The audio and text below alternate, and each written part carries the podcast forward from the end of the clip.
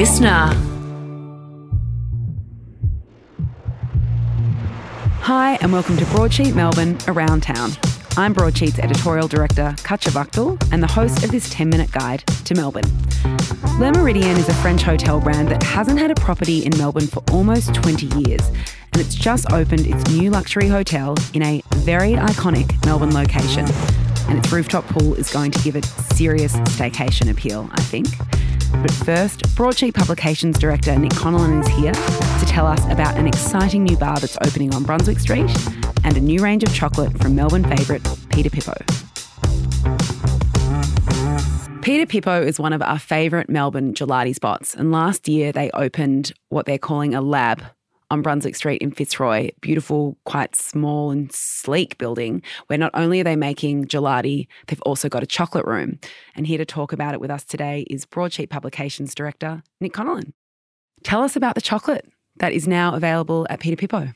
Yeah, so it's available at all of their locations in store, uh, and they're keeping it pretty classic to start with. So they've got a, a milk chocolate and a dark chocolate and uh, a white chocolate. Not just that, though, they're also adding beautiful nuts to some of those chocolate bars. Yeah, so Lisa's always really had a passion for hazelnuts from Piedmont. So and Lisa doing- Valmorbida is the owner and founder yes. of Pidapipo. Yeah, so she's always had a passion for those hazelnuts, and then she's also doing almonds and macadamias and kind of pairing them um, in different types of chocolates, and then also what they call panning products, which is the actual coated nuts. So you Right. can kind of mix and match and get what you want. What do these look like? I feel like when it comes to Pidapipo, everything is incredibly considered, and the design that goes into everything they do is is so beautiful. I don't want to unwrap them. It, it, it'd be ruining them to unwrap them. You know, they've got this beautiful geometric branding that really recalls those kind of geometric tiles and um, that sort of thing that you see in Italy. They're, they're gorgeous. And they're not just making chocolate bars. Tell us about these Easter eggs. Yeah, so you can get kind of a plain egg if you want, if that's your speed. You can get a, you know, dark chocolate, milk chocolate, white chocolate. But they're also doing some really cool flavors, including caramelized coconut, hazelnut gianduja, which is that kind of yummy, liquidy chocolate sauce, basically N- Nutella. You know, if Nutella is a generic product, it's gianduja, uh, and uh, salted caramel as well. So Delicious. I was lucky enough to try some of the chocolate last year. Uh, just as they'd opened, and I went into the chocolate room and saw the chocolate being tempered, which is beautiful. It just gets so glossy and so shiny. Well, that was great. I think we've got another thing to add to our Easter shopping list. Thanks, Nick. pleasure. Le Meridien is a French hotel brand that has not had a property in Melbourne since the early 2000s. But this month, it just opened its new luxury hotel on Bourke Street. Here to talk about it is broadsheet writer James Williams, who had a sneak peek at the hotel before it was open to the public. Welcome, James. Hello, thank you for having me. I think before we get into the hotel and its rooms and the beautiful rooftop pool, that I think is going to be one of the uh, highlights um, for people staying at the hotel. This is a pretty storied site that Le Meridien has is now occupying. Can you tell us a little bit about the history? Because this is one of those places that people in Melbourne will have strong feelings about. Yes, it's uh, right up at the top end of Bourke Street, right near Parliament House. And so it has had a very storied history. Back in the 1850s, when Street was just a dirt road, it began as a hotel, the Hotel Excelsior, and it's had a few different names since then. But it also kind of has had a zigzaggy history going between being a theatre and a nightclub and a music hall and then a Pentecostal church for a minute And and, then back course- into a theatre, Yeah. which is probably what I think most people would know the site as. Yeah, it is the site of the Palace uh, Theatre in the city, which is a place that many Melburnians would have spent time in. It was also Metro nightclub for about 20 years. Again, a place a lot of Melburnians would have spent time in. And of course, when the Palace closed or shut down uh, several years ago, Melburnians were pretty upset. They were. They were very defensive over their memories there and the nights that they all shared. The facade remains, but it has now been taken over by this luxury hotel.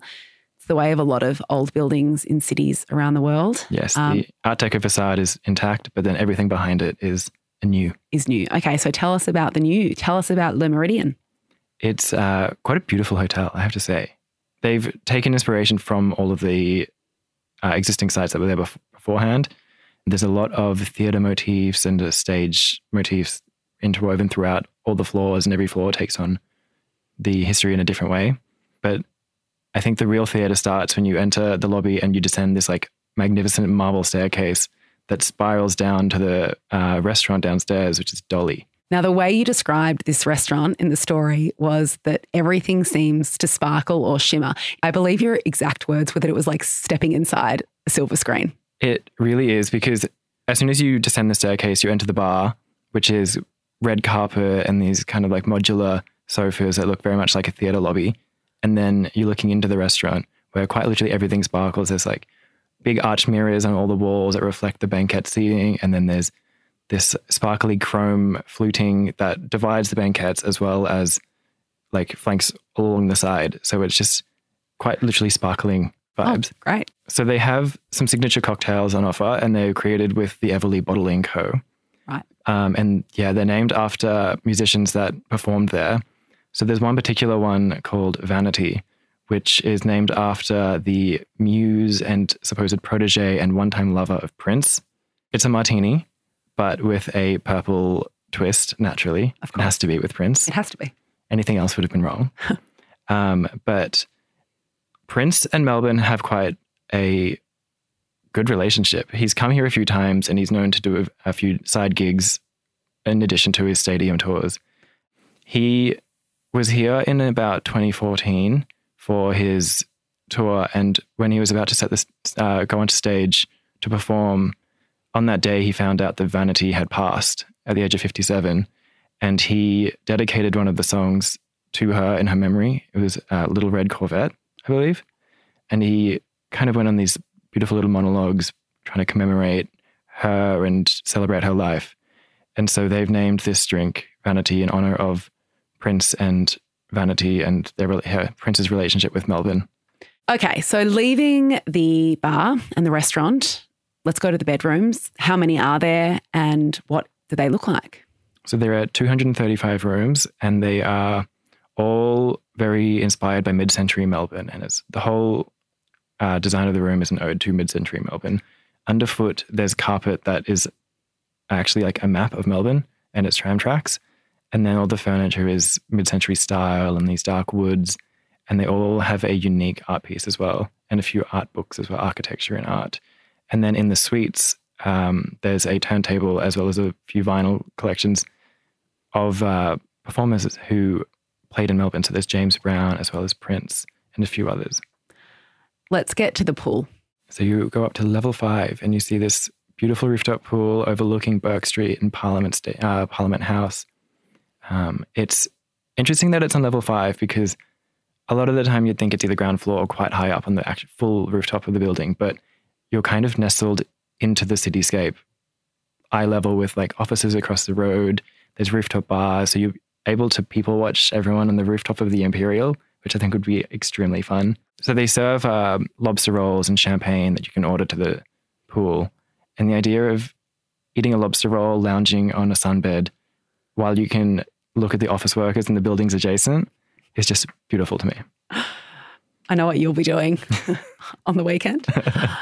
I've often had people ask, oh, where should we stay with a pool in Melbourne? And to be honest, there aren't that many hotels that have them, and certainly Not not, outdoor, certainly not a rooftop. So that's really exciting. Thanks for coming in and telling us about the hotel, James. Thank you for having me. That's it for today. You can stay completely up to date at any moment of any day at broadsheet.com.au or on Instagram at broadsheet underscore melb. I'll be back again on Friday, same time, same place. Chat then.